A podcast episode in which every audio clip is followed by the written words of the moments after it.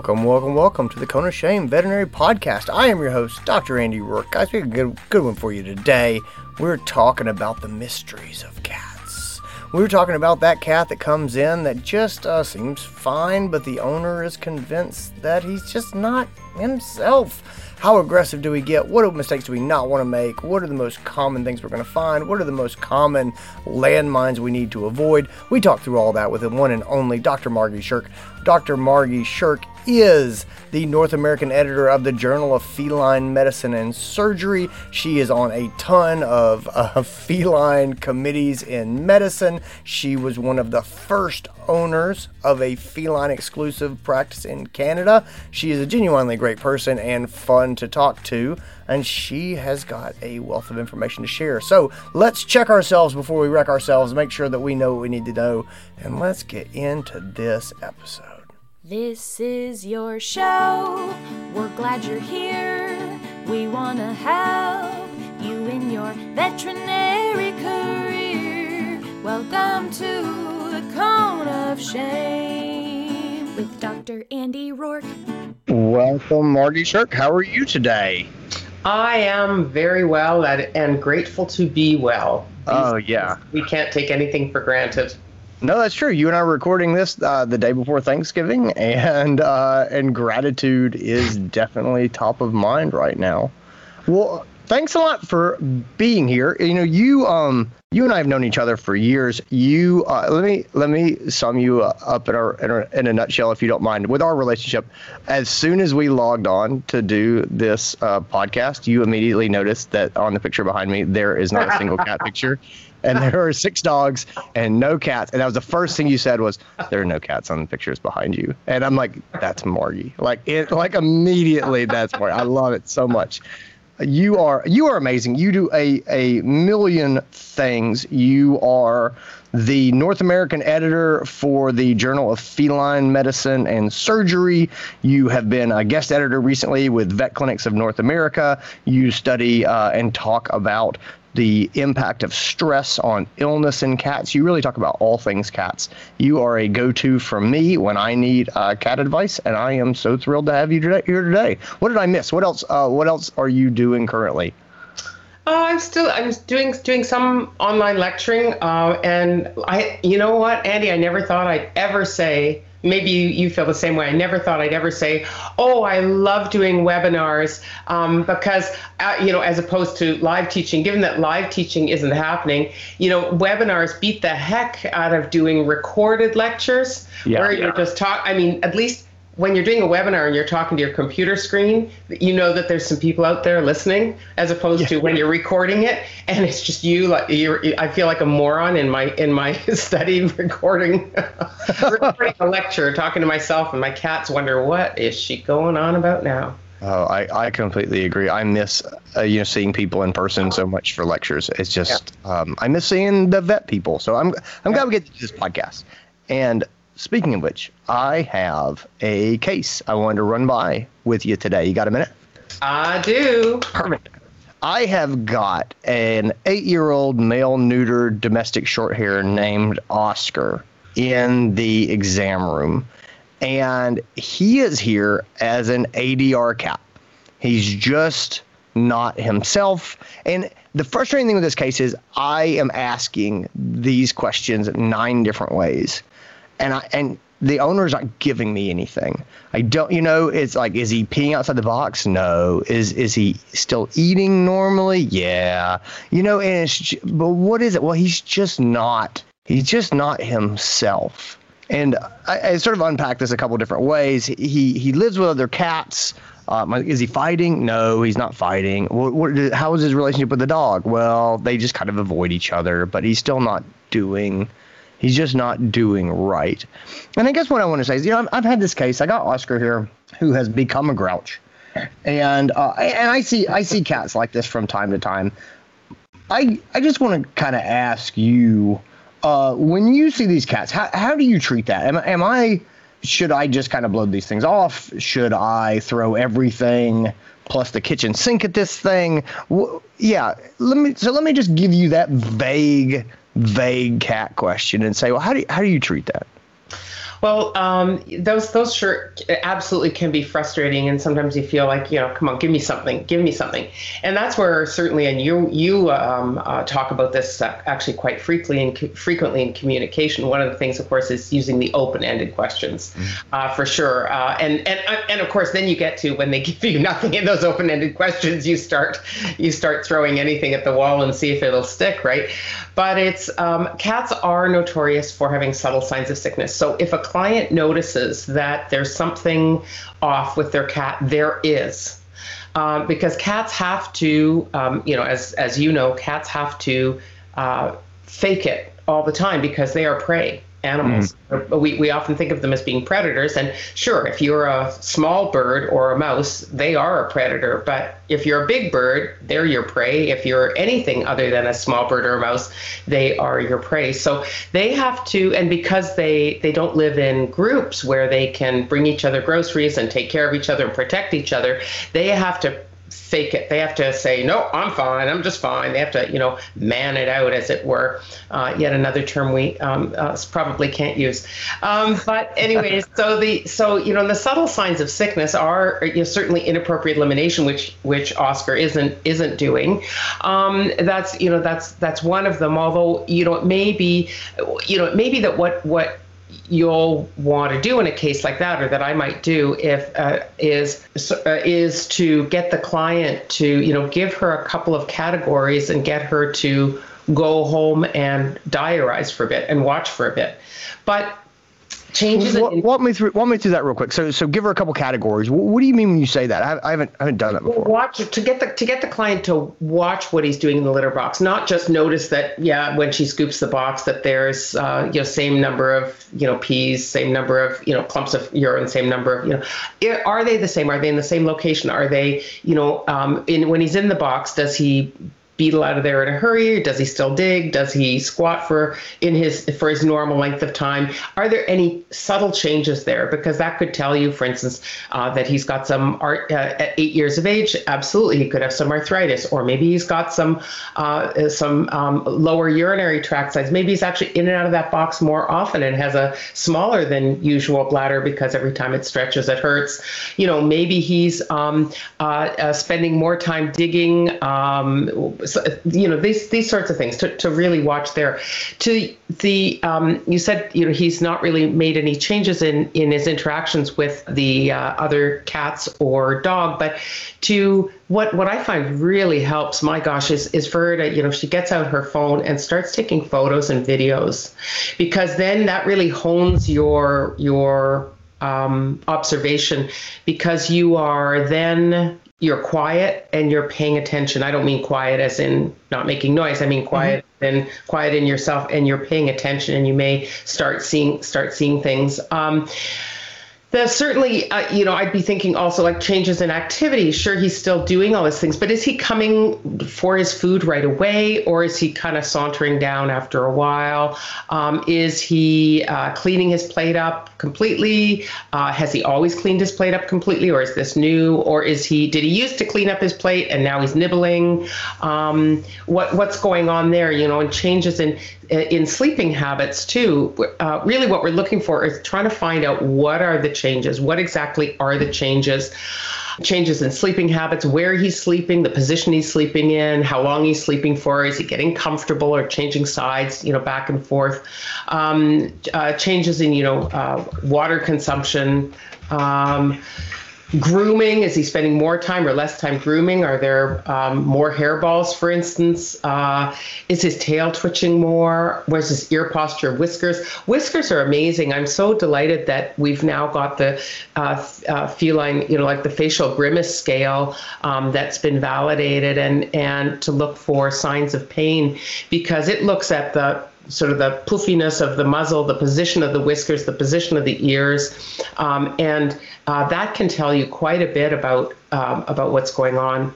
Uh, changes in vocalization: is he quieter than normal? Is he talking more? Um, and then, sort of, you know, if, if, if there you would be looking for as, as a veterinarian, you know, what's are there changes in, in his breath? Does it does it stink? That could be his mouth. That could be his guts. That could be his respiratory tract. That could be his anal glands you know Mm-hmm. because it's so hard for us in the in the uh, clinic setting to we can't watch them move around Right. can't watch them jump we can't watch them even walk they're just cowering I, I mean, I, I'm looking at this cat in the exam room, and this is one of those cats that is doing the thing where he's just he's just down in his little cat, you know, uh, Sphinx position, and he doesn't want to move.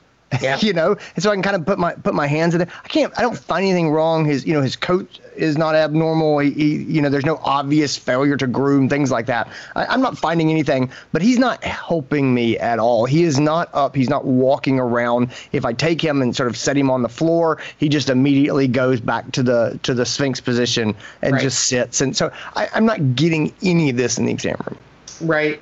Well, I th- certainly think you know on, on in examining these things and, and querying with, uh, can you sh- tell me about any changes? Is there anything more specific that you've noticed? Rather, um, um, I get it. You know, cats are cats are really subtle about their uh, when they're not feeling right, and it could be stress, but it could also be physical, or it could be physical causing stress and you know it can go it can go both ways. So um, what i'd like you to do is to monitor these things like actually weigh or, or measure how much food um, uh, he's he's eating. Uh, and i know it's difficult uh, with um, multiple cats and certainly with the dog but uh, let's see see what's going on and and and make a couple of videos of him for me uh, in in action or in inaction if he's truly you know not moving at home either then I certainly think that you can do a, a your min, your minimum database after you've done your. I mean, you've checked your blood pressure because to me, a blood pressure is part of an exam. Yep. It's not a it's not a separate test. It's just like you know we do TPRs and we also you know TPR BP. I, I- let's let's unpack that for a second. Just because I, I like I've heard you say that many times. I I don't know that that a lot of practices uh, have have incorporated that. Make the case for me for a cat that the blood pressure check is part of the exam. Sure. So the ACVIM 2018 document suggests that we start screening after about eight years of age, doing blood pressures um, once or once a year or at every exam. Um, the ISFM guidelines, International Society for Feline Medicine, recommends from three years of age onwards in healthy individuals. In anybody with illness, you absolutely should do it. The reason ACVIM is is uh, and they de- deliberately say not to do it in younger cats. Um, uh, younger healthy cats because you don't want to overinterpret the information that you're getting.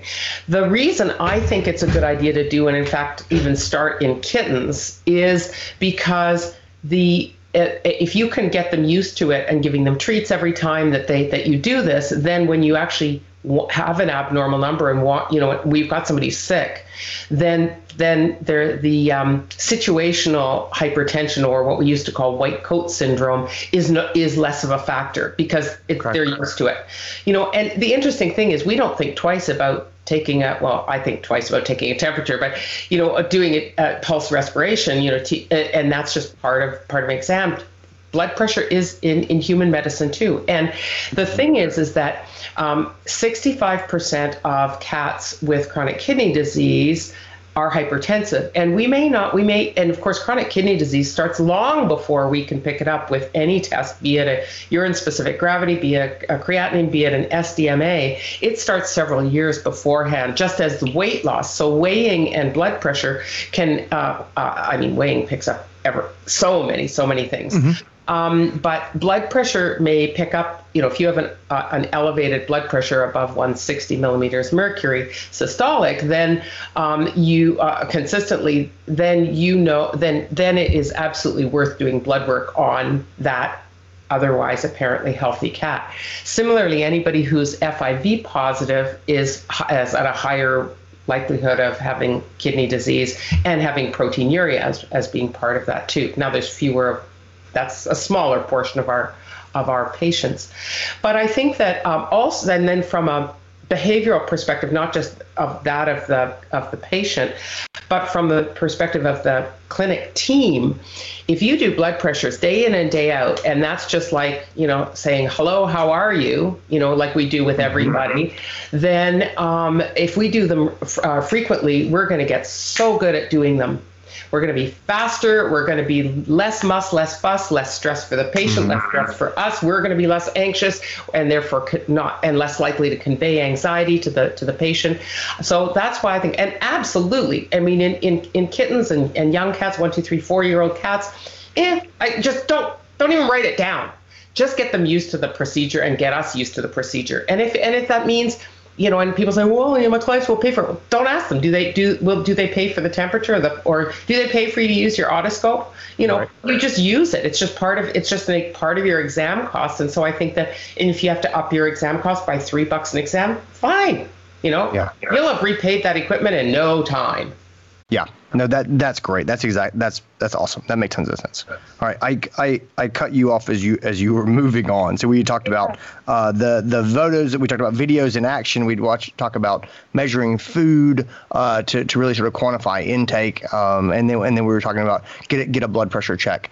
And yeah. uh, any anything else in the exam rooms? Yeah, I think that I think you certainly would be um, justified in uh, taking some uh, a, a, minimum database, like taking your, your your blood and urine. I always like want to take urine at the same time as blood because urine is like this liquid gold. It gives you not just the chemistries, like blood, we get chemistries, right? But it gives us not just the chemistries; it also gives us cytology.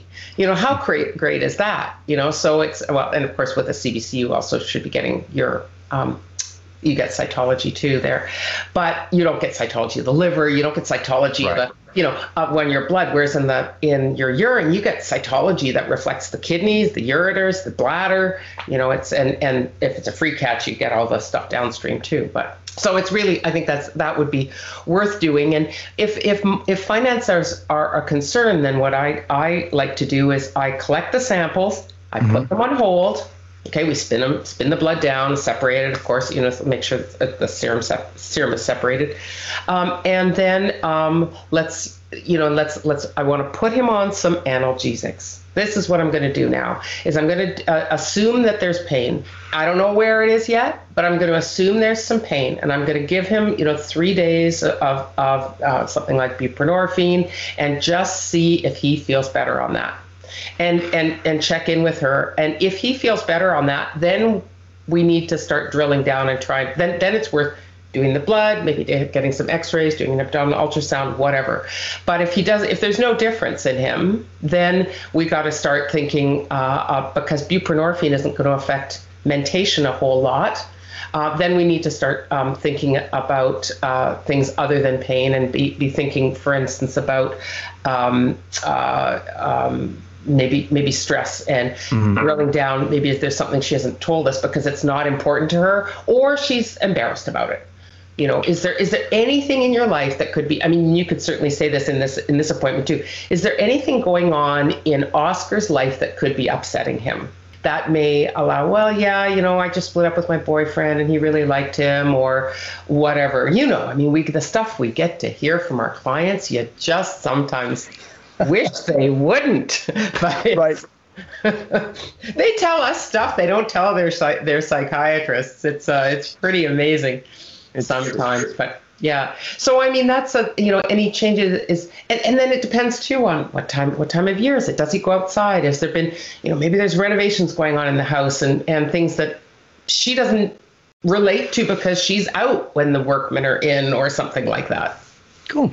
No, that's great that's that's fantastic. I feel like I got a good uh, handle on this. Honestly, the pain medication is something that I had not put as front and center as you're putting it, and that's uh, that's something I need to go back and reassess. And I think the blood pressure check it makes makes all the sense in the world. So I what I took away from today, honestly, this is great because these a lot of these things are not things that I break out in these uh, in these appointments. The categories we talked about litter box, we talked about eating, we talked about grooming, we talked about vocalization, we talked about breath smell, we talked about anything else that's going on. Just drawing the pet owner's attention to that. I love the ideas of the videos in action, especially anytime you feel like this is not right or this is not how he is. Uh, the videos are great for all the reasons you said, and then also it gives the pet owner a, a feeling that they're doing something like they're you know they're engaged and that we're seeking an answer yeah. and a lot of times just feeling like you are moving forward with the uh, with the diagnosis is is important to them. The the food weight and measurement I think is great. The blood pressure check makes a ton of sense,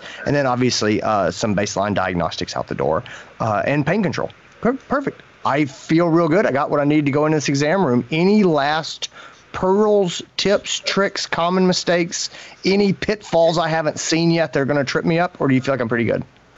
No, I think we're I think we're pretty I think we're pretty good there. We want to like like you said, if the client feels that they are engaged in doing something, they feel less helpless. Mm-hmm. And they feel less frustrated. And also, people want to because we're a social species people want to be liked people want to be helpful most people want to be helpful and you've now given them something um, and and sometimes just phrasing it like do you know i'm wondering if you could help me in this you know and it's very unlikely that you know they may be skeptical but it's very unlikely they're going to say no I don't want to help you. This is your job. You should figure this out. You know. Right. So it's uh, you know it's just like well here's the, here's the things. I could move in with you, but given that it's COVID, I can't. So I could move in with you and watch him, or uh, it would be really great if you'd take some videos. Uh, Margie, thank you for being here. Uh, where can people find you uh, to learn more? And uh, and you spoke a little bit about some webinars. If people are interested in uh, in getting in on on those, where where do they go? How, how do they keep up with you? I am very remiss in not uh, taking any time to create a, a, a, website with resources or the like. But uh, I'm, you know, just i am lecturing for various organizations, uh, anything from you know Sonopath to Washington State to you know groups all around all around the world, but uh, lots of different um, sorry, can't be more specific. We can add no, that later. It's it's no worries at all. Uh, you are uh, all over the place. You're doing all sorts of things. Uh, people tend to find you lecturing wherever cats are discussed. And uh, one other thing that that I would toss out. You did an interview with Dave Nichol in his Blunt Dissection podcast. That was exceptional. So uh, for people who want to learn more about you, I I love that podcast. I recommend that You it's not hard to find uh, under Blunt Dissection.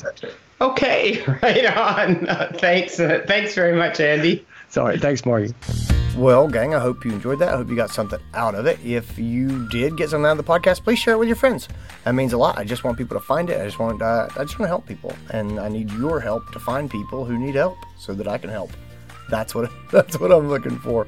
Also, if you have a moment, it means the world for me if you write an honest review on iTunes of the podcast. It really is how people find us and how if they decide if they're going to give us 10 minutes of their time to listen to the knowledge we're trying to lay down. So, anyway, guys, that's enough from me. I hope 2021 is off to a great start from you. Please take care, be well. Talk to you later.